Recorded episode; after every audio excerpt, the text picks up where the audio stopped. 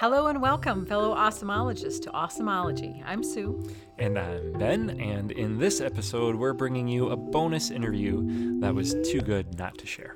Yes, this one's a little different because it all started with an interview I did for another project. I'm always doing all projects. There's so many just projects. Projecting all the time. Uh, and in that, I talked to Lynn Minders about how we can all be mindful of making good choices for our own mental health this holiday season. So, full disclosure, I sat this one out, but I do get to be here to help introduce this great interview, and we'll both be back at the end with something awesome to share. So, without further ado, here's Sue's interview with Lynn Minders. Just like that. Okay, just like that. so we start with the easy questions. Tell me a little bit about yourself, Lynn. Oh, tell me about myself. Uh, well, my name is Lynn Minders. I have um, been uh, living in the Marshfield area for a long, long time. Um, I moved there in 1989. Um, I was not raised, I'm not a local, um, you know, by birth or anything, but I have worked in um, a variety of different social work uh, jobs through my career. I've been um, with Ascension's Employee Assistance Program for the past seven and a half years. Prior to that, I worked in hospice, home care, and palliative care. Um, and prior to that, I worked in the Wood County um, system uh, with people with, um, with varying disabilities and mental health issues. Mm-hmm. And um, I'm originally from Union Grove, Wisconsin, where my family, a lot of my family still live. Um, what else would you like to know? I've got a couple of adult kids. Um, we have started, and a husband, and we have started to be in that world where we have to share holidays because of partners, mm. um, because of the kids' partners. So that's interesting and challenging sometimes and kind of appropriate for the conversation. I, you know, and, and that is that's a facet I didn't even think about. That I think that that lends a whole other level of complexity. It does. Yeah. yeah. It's something that in in the counseling world, you know, I it's not uncommon uh, as a counselor to hear people, you know, when they're discussing the stress of holidays, um, to talk about, you know, the just the juggle of mm-hmm. how do mm-hmm. you get to share time right. And and i suppose knowing you have to bring the same level of energy you know for some for some people there are people that are people pleasers like myself. Right. And would go into that saying well i can't you know i can't be this is my fourth place i've been today. Oh right right. Yeah but i have to I'm bring not, 100 i haven't yeah i haven't i'm not full yet. I, right right Interesting. So it sounds like you have an awful lot of experience with people who have been who are healing from trauma, who are healing from grief, who are going, you know, sort of weathering True. every storm. True. Yeah. And sort of that uh that uh that perfect storm that COVID and everything all of the other conditions of the world have created. Yeah, I think that when you point out grief, um, grief in particular is something, you know, that that's very, you know, very personal. It's it's not. Uh, it's universal in that we all experience that in our lives, but we don't experience it in exactly the same way, for sure. But I think that this pandemic has brought on some familiar uh, levels of grief that we all can relate to. There's all of us have been impacted by it in some way mm-hmm. or other. And a lot of people are talking about, and this is certainly something that I have felt, um, how strange it feels as things have opened up more um, in, in some of the ways we can connect in person. It's, um, it, it, it feels different in some ways. It's mm-hmm. hard to resume what we used to do is, is you know, there's there's like a, an awareness of um, this feels strange to us. And, you know, a lot of people have, t- have had that sensation of like, well, what year is it? What did we do? How did, how did we used to do it? Are we able to do that? Or even just like, what happened to that year? That 2020 year disappeared. it didn't disappear. We all lived it. Right. But it doesn't get racked into the as we track right how we've spent our time. It's like, what, what did we do that year? Oh, that's right. We didn't do that. That was COVID year. Right. Yeah, we didn't do anything. It, it's it's interesting you point that out because it, it feels like we spent so much of 2020 on hold. Mm-hmm. Everything was well, you know, in in you know a short amount of time we'll be able to do that in a short, you know, in right. two for two weeks and then a month and then right. You know and then it right. became that common language of well when things start to open up we can do that. Right. we can yeah the constant readjustment of i think it's going to be this much longer. I think it's going to be maybe that much longer. And and even you know even now um you know there's the the not as much about like are we safe to be together but you know people are still concerned and and in some families people aren't concerned at all and then there are a few members of the family that do feel concerned and that creates um, anxiety and stress and sometimes mm-hmm. conflict and um, but getting back to the grief part of it you know when there has been when when there has been a, a loss that people are actively grieving what happens around the holidays is for a lot of people it feels like I don't have the energy to put out my normal mm. uh, amount of effort and I don't know where I will get that energy from. And so I think it's really important to be able to understand that you can have permission to to not this year. You know, like the cookies don't have to get baked in the usual way. You don't have to host. I have a good friend who taught me years ago when her dad died that she got she understood that she didn't have to do Christmas cards now. Mm-hmm. She's never gone back to them. It's been 20 years. She just gave herself an out that year and um, she appreciated the lack of, you know, pressure. Has it in, impacted how she's kept in contact with people? No, not really, because there are other means mm-hmm. for, you know, making sure you can stay in the loop of your connections. Um, right.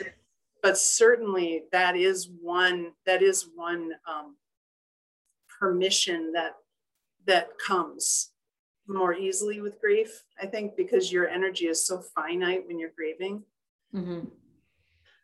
Um, I don't know if every I don't know that everybody automatically know knows that they can change it. I think it's right. important to be reminded that they can change it though. Right. Well, and you know, it's I'm really glad that you latched onto that and talked more about it because that in uh, that absolutely is the sort of the origins, the genesis of where what got me to making to writing this particular blog post. So I, you know, I mentioned to you in the email I sent you that we're doing a lending campaign. It's about making choices over the holidays, and sort there's sort of this tenuous connection to um, taking care of your mental health. And mm-hmm. uh, but that happened in parallel to a conversation i had with a friend of mine because i lost my mother this year.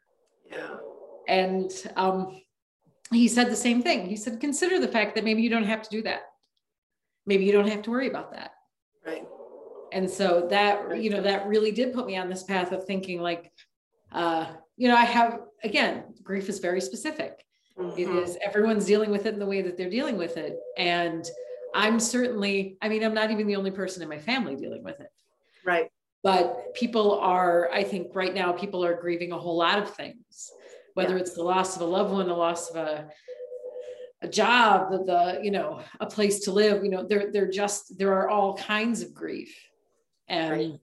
and probably I would guess that, uh, considering what we've all gone through in the last couple of years there are probably people grieving that are that are um, working through grief that they don't understand because it's you know in essence they're not call they're not calling it that or it hasn't right. been identified as that but it, it is causing the discombobulation that, that they're right. feeling or it's contributing to it in some way right i think that is true and i i think that i think that's probably quite true that there's a there's a bit of um you know, confusion that people experience around why am I feeling like this? Why does it, why does it seem like I can't get it together?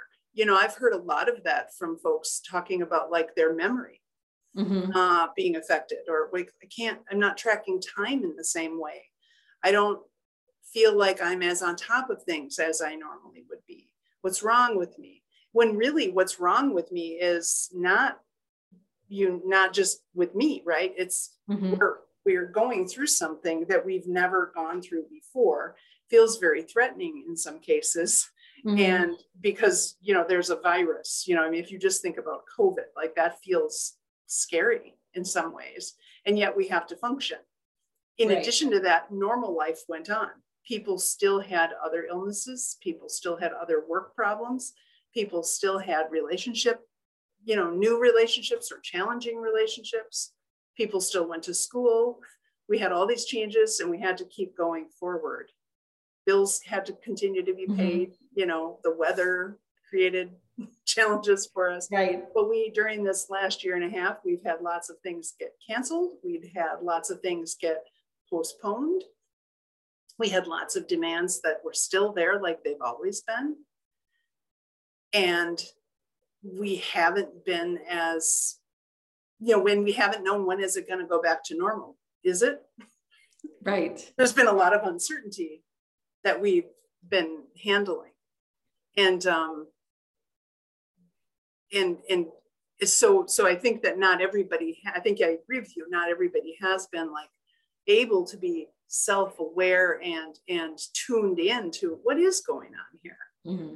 When when it's a specific grief a specific loss you know well i lost my mom and so therefore this makes sense to me there is something kind of enlightening about that because at least we can call it what it is we right. know oh yeah that's right that's how i do that's how people do feel when they go through something um, like that but it isn't necessarily on everybody's radar mm-hmm. as to what is going on right. for them. I you know and i would think that that there are probably people experiencing sort of a loss of self a loss of you know they they thought that they knew who knew who they were how they reacted to things what they would do you know in an emergency. And all of that has been challenged. I mean especially you know, there, there were a whole lot of us adults and very adulty adults who really thought, maybe really thought, like, whatever happens, you know, I've been through all of this other stuff. So whatever, you know, whatever is coming down the pike, I'll just deal with it. Right. And then we experience something exactly to your point that none of us could uh, well you know historically we have a historical record Right. But all of us, you know, were too young to know right what the historical record would be. We were too right. young to know how we would practically deal with it. We didn't have the experience. Right, right. And it's been pretty destabilizing in ways that we we couldn't have prepared for. And we certainly, you know, didn't think about ahead of time. Like, mm-hmm. you know, who who I mean, there were some people who knew this could happen. But those are the people that are at certain scientific levels of preparedness that the rest of us are supposed to listen to. You know, we're not thinking along those lines like mm-hmm. like they are. We're not all risk managers and you right. know people who project you know into the future like that.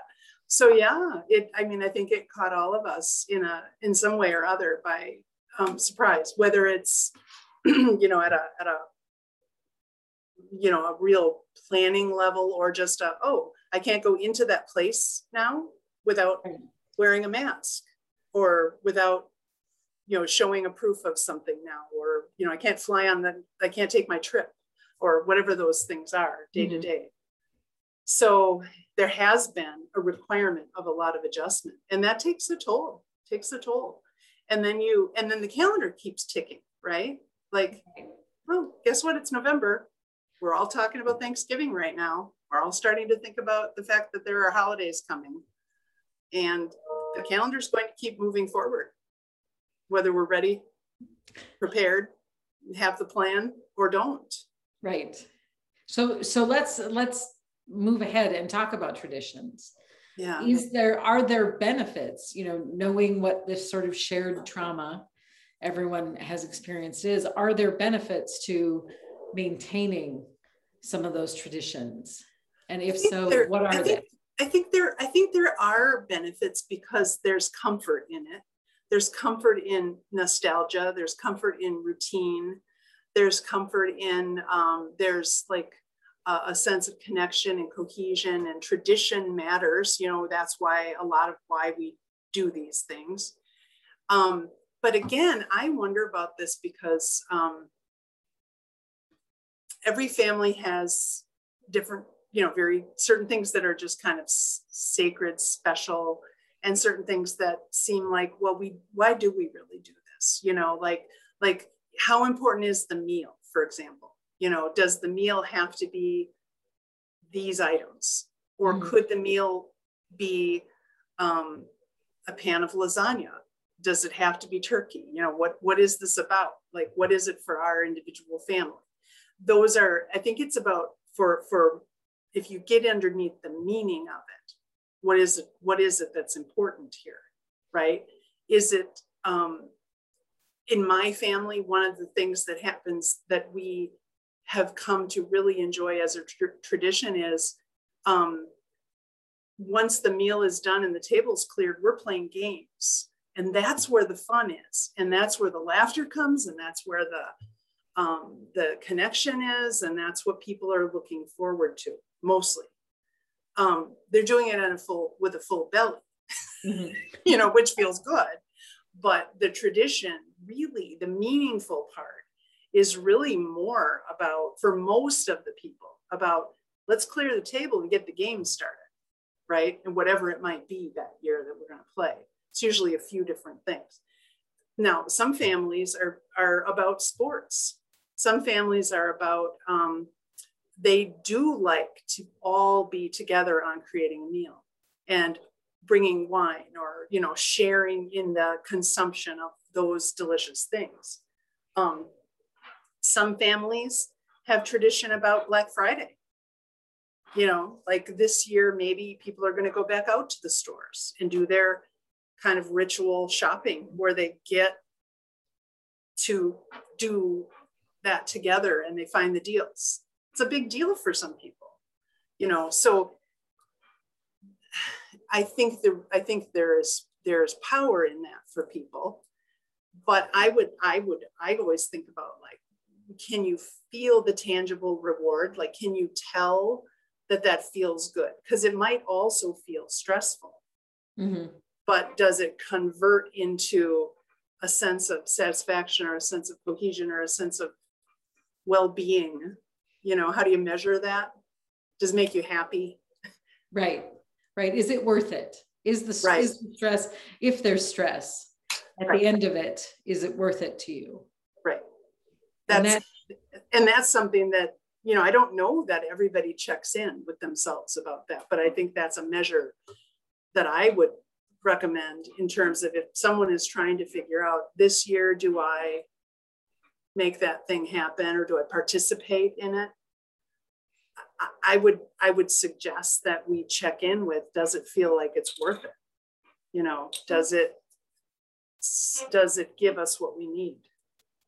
Now, not everybody holidays are stressful for, for a lot of people. Like like stressful in the way that it feels like I would rather avoid doing that because it just makes me feel uneasy in so many hmm. ways. And in that case, for some people, the best thing to do is to keep it pretty low key and not do the things that feel like shoulds. Right. You know, because they're not very rewarding. Right. So that that's a beautiful transition. You're really good at this. what are other red flags that people that are maybe feeling under stress, healing from trauma, still grieving, should be watching for that would tell them, I need to check in with myself and I may need to change course here and do something different or do nothing at all? Right, to, to just opt out. Yeah. Just have a no no bones day. Do you know about no bones right. day? I know about yeah, I love that. I love that. I love that. Yeah, you get permission to have a no bones day. Yeah. that poor dog. I do like that though. I mean, it's like a, it's like it's an assessment. It's a, a way Right. of checking in, and it's a way of saying, "Hey, you know what? There's time. You'll figure it out. You don't have to do everything today." I like that. Yeah, I well, you know, some of the red flags that come to mind for for me. Here's one. Here's one that's personal. I noticed. I just had this happen to me recently, where this is, and I figured out that oh, this is a signal that I'm that I'm not operating in the right place, like from a mental health standpoint. When I'm trying to reconfigure the plan so that everybody's needs get met, and I'm I'm trying to squeeze in, well, maybe we could run here and maybe we could do this, maybe I could attach that to the day. That's a red flag that uh, that it's getting too complicated Mhm. Therefore, it's getting more stressful, it's getting more hectic. And I'm in the middle of that, trying to be the, you know, in the old days when the people used to have to connect phone calls by plugging in the wire or the little connector thing. I feel like that person, like, hold please. Okay, here oh, is everyone, is everyone tuned in? Being in that role is pretty hard to sustain. And it's exhausting. And often it's unappreciated. You know often you're the you're the hub and you're trying and trying and trying to make everything happen for everybody. It reduces the it it, it tells everyone else that i'll handle it right? Well that's you mentioned people pleasing. I mean that's people pleasing. And it's not healthy it's bad for us. And and um so when you know how do you notice when you're doing that? You notice because you're rearranging all the time. That's a red flag. You know that's telling you that you're using up all your resources before the event even happens. Mhm. and, and so if you look at that you think you know what? All these people are adults probably. They if we say here's what the event is. Can you come? I hope you can come. They get to make up their own mind. Mhm. if it creates a problem in their life maybe then they have to figure out a few a few of their complicators and then they either can come or they can't come. Nowadays if you can't come there are other ways to reach in.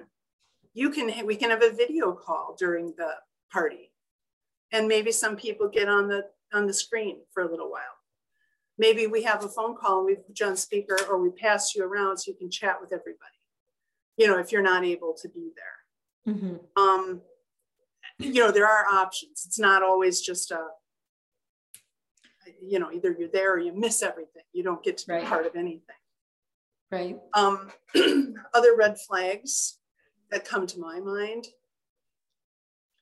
would be mood you know mood related. Like if i find that i'm more irritable i'm more you know i'm more um, taking it out on someone because it's a lot to handle.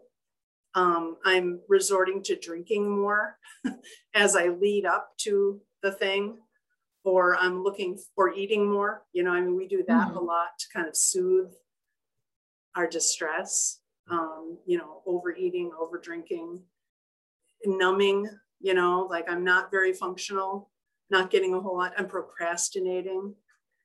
I know i have all those gifts to wrap. And i don't know when i'm going to do it because i'm doing too many things. Mhm. um, i think dread could be a red flag like particularly if it's there are conflicted relationships. Or there's someone coming that i don't want to see? Um, i don't want to i personally don't want to um, have this kind of conversation turn into something about the big divide that, that's going on but that's real in families. Mhm. you know the, the societal and political stuff that comes in and it makes it very very hard for people. And um, you know, in some families, people can navigate that and say, hey, we're just going to agree that we don't talk about that today. We're having, we're going to have fun today. Mm-hmm. some people don't follow the, those rules. And, and people can feel a lot of dread about approaching an event with, with those, with the folks in their right. family that they struggle with. Um, do you have any red flags in mind? I'm trying to think of other others that are off that list. Now, I, you know, I think, I think you have covered, I think you've covered everything that really comes to mind. There's sort of this gray, you know, you, you mentioned dread. And, you know, I, I associate some of this with just that feeling of anxiety. You know, if you, uh, if you are, you know, the, I, and obviously it doesn't need to be said, but we will say it that there are people who suffer from clinical anxiety. Mm-hmm. And this is a uh, it's a serious it's a serious issue, and it is something that they have no matter what is happening. Yeah. Um, yeah. I do think I suspect that there probably are people who have led uh, pretty mellow lives and are sort of starting to deal with that feeling of anxiety, you know, real serious sort of heart stopping anxiety, maybe for the first time. Yeah. And uh, I think that feeling of, I, I don't know if I can do this.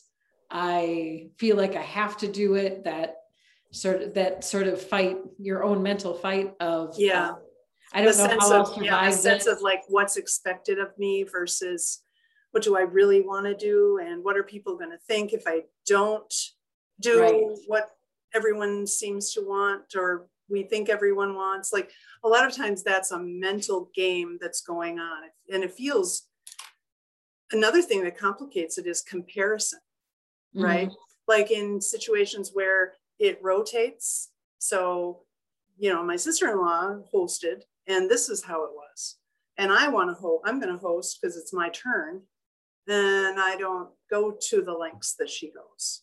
Or my house isn't as whatever, you know, Palatial. comparing, comparing, yeah.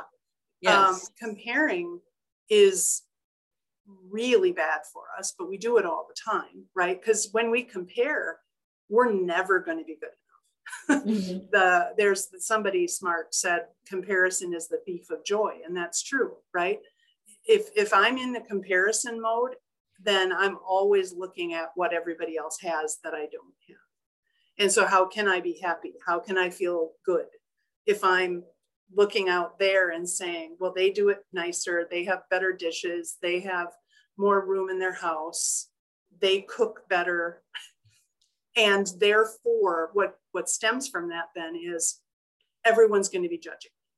Right. So I'm already judging myself in anticipation. and that's not really that's not really the spirit. Saves so much time though, Lynn. If I start judging myself immediately.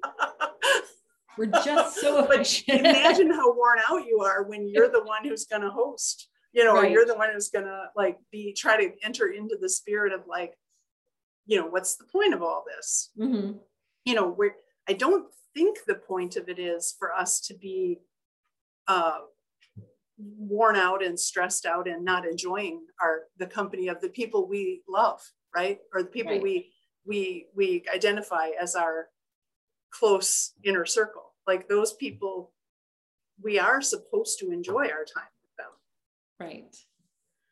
So so let's then let's tie a bow on it. Let's talk about that about how we can maybe set the benefits of setting aside some of that stress, anxiety, the tasks, the um, yeah. the telephone operator right uh, habits, right. and what what maybe we can do instead to to actually have a wonderful time. Yeah, people we yeah. care about. Well, I think it. I, you know, I think that it. Um, I, there has to be some communication and some dialogue about it, right? Like, like depending on what the circumstances are. Like in some families, a lot of families, it's like we traditionally go to mom's house, right? And now, if mom's not here anymore, what are we doing? We have to talk about what that's going to be. if if mom's still here, but mom, you know, we want to not put it all on mom. Mm-hmm. Well, let's talk about could we do this differently? Um, in our family, if it's uh, hey, what we really want to do is play games all day, and it's the only time we all get together, and let's that's what our real focus is. Then can we simplify the meal or the food part of it? Can we can we all bring something and just have crock pots going and you know we want food like everyone wants food at holidays right? That's a big part of it. But it doesn't have to be that one person's in charge of making all of it. It doesn't have to be that it has to be a big sit down dinner with the with the china and the crystal mm-hmm. right? It could be that but it doesn't have to be that. It, and maybe there are some alternatives that can be decided upon to simplify it and allow the stuff that's really rewarding to come to the forefront. You know, like traditionally, I mean, I I come from traditional Wisconsin where the women are doing all the work and the men are watching football. and they're not helping with the dishes and they're not making the food and they're not you know i mean that's mm. no one ever brought it up but then like my generation grew up and said, well, that isn't how I want to spend the holiday, right? Now, not every home is like that. But if if there's a way to kind of turn it so that everyone gets to enjoy and not and not have it be out of balance, I think that could that could work, but it has to be talked about beforehand, right? Mm-hmm. So um so there probably does need to be an element of communication. What's the plan? What's the date? What's the time? Right. What are we having for food? How do we really want to spend the time? You know, are we rotating this? Is everyone mm-hmm. contributing? Um, you know, there needs to be communication about are you coming or not? Mm. You know, like I, I have a friend who told me that recently she sent out a message to a group text and about, hey, we're hosting, we really want to, we're inviting you. And several members of part of the family just never answered. And it's been a couple weeks. She has no idea. You know, and that's and that's irritating to her because mm. she's the one who's hosting. Like I kind of want to know if I so if you get an invitation, you should answer it. Right. Yeah. You should at least reply with, oh, thank you. I'm thinking about it, or we'll let you know if you, you know, if you can't answer affirmatively or not. Um, so simplifying, talking about it. Sometimes it helps to kind of um, poll everybody, you know, send out a poll, you know, we have this option or this option. What do you prefer? Like we can use technology to our advantage mm-hmm. in that way too, to like, you know, we, we want to have a good time together. We want to like really enhance right. the the the time we do have. What what makes what's the most meaningful thing for you?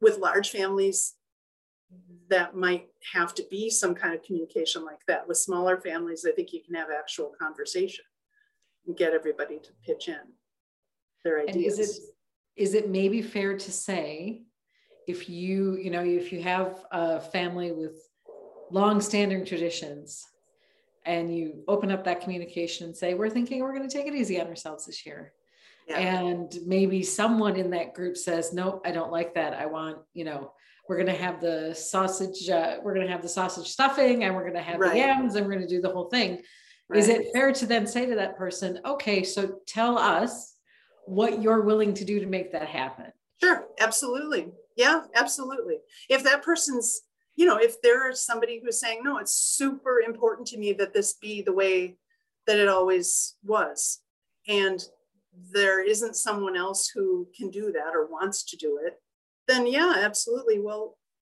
you know, what are you what are you willing to do to make sure we can have that? You know, like we that person, you know, we're especially if we're all adults. Right.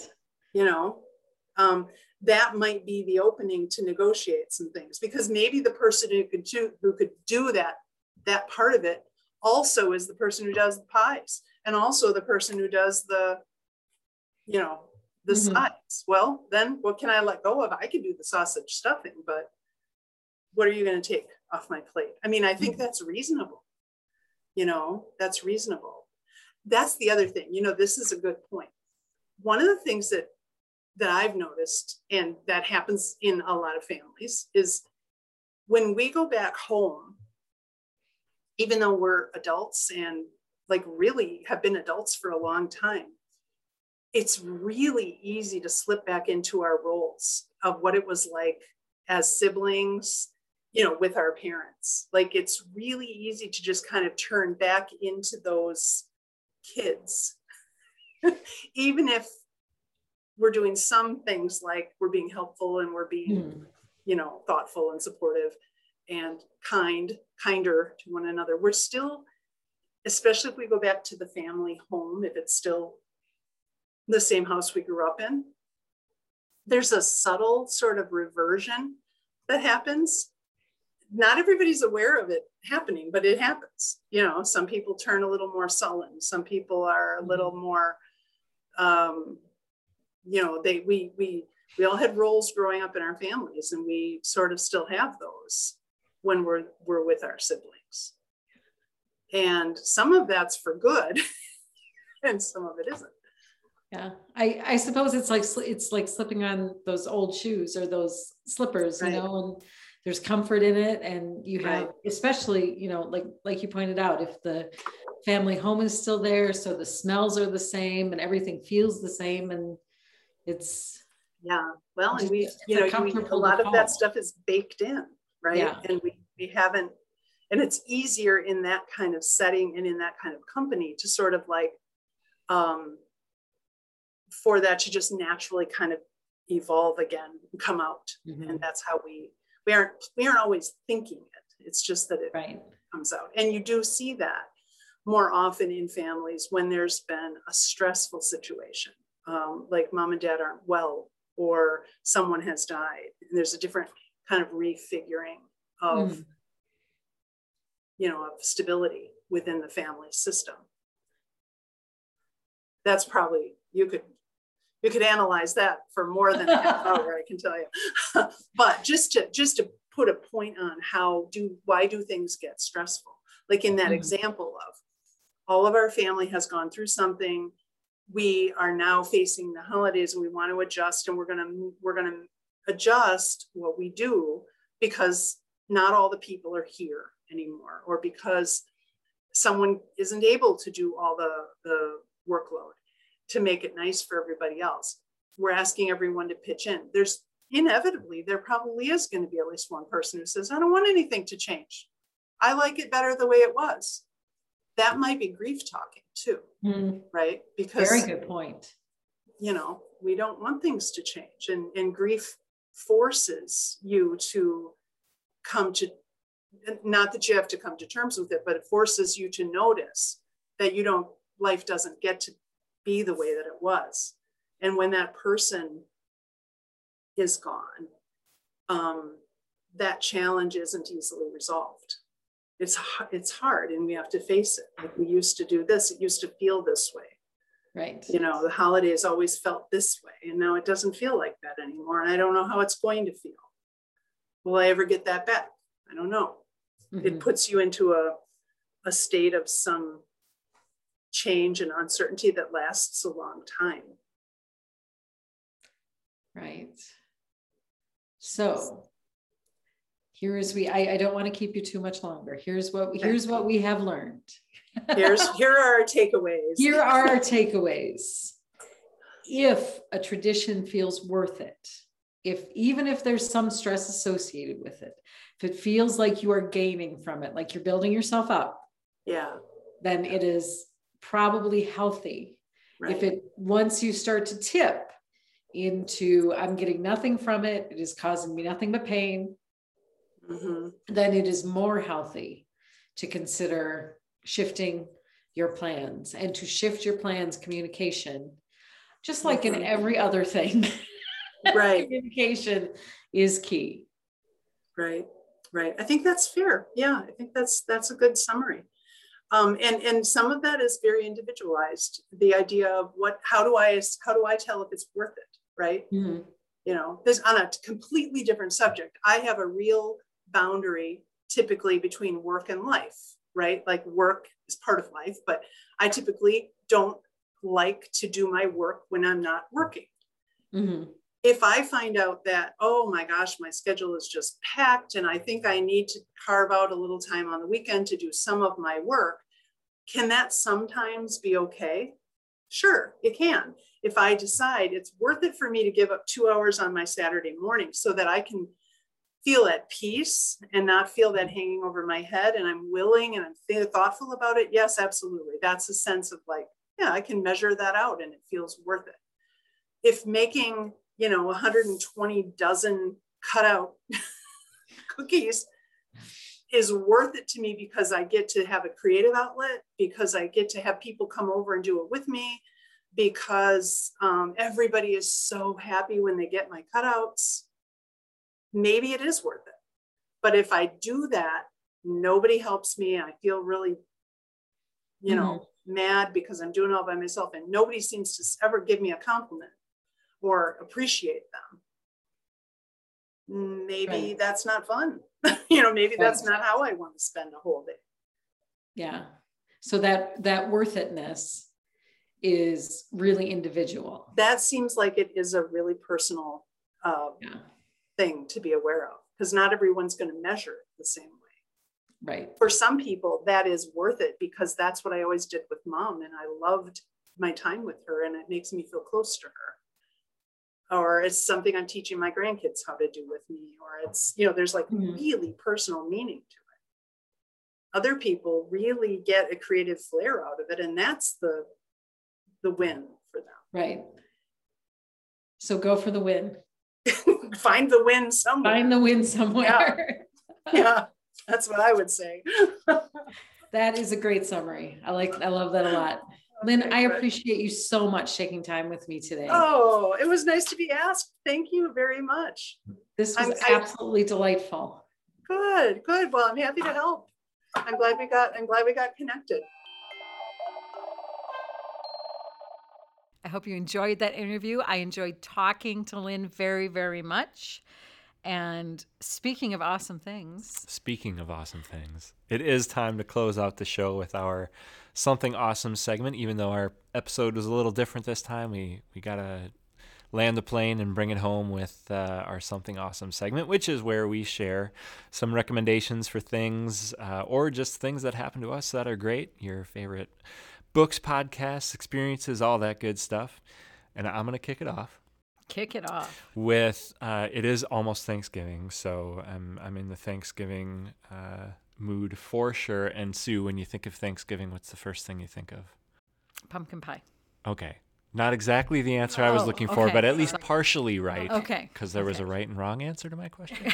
uh, the the food, right? The, the meal. Food. That's okay. what I think of. Um, I'm laser focused. Yeah. so um, I'm fortunate, and I know that I'm fortunate to think of the food first, and to have the means and the ability to prepare that meal for my family or with my family, or travel to my parents' place and participate in a big old meal with my family, right? So, um, so grateful for that. Um, and I know that that opportunity is not there for everyone. Right. And what I also know is that there are a lot of amazing human beings that do a thing that I don't know if I could do, which is give up their Thanksgiving Ooh. to provide meals for people that don't have that opportunity to travel to grandma and grandpa's house or whatever, right? So, um, just a, huge shout out to anyone out there, uh, especially anyone listening, but uh, listeners and people you may know, and just good vibes through the universe to people that um, that do this thing, uh, which I think is like a superpower of choosing to not do your own Thanksgiving meal, or maybe even just delaying it so that on Thanksgiving Day you can go to the food shelter or the church or wherever it is that you're um, providing meals to uh, people that maybe don't have that opportunity.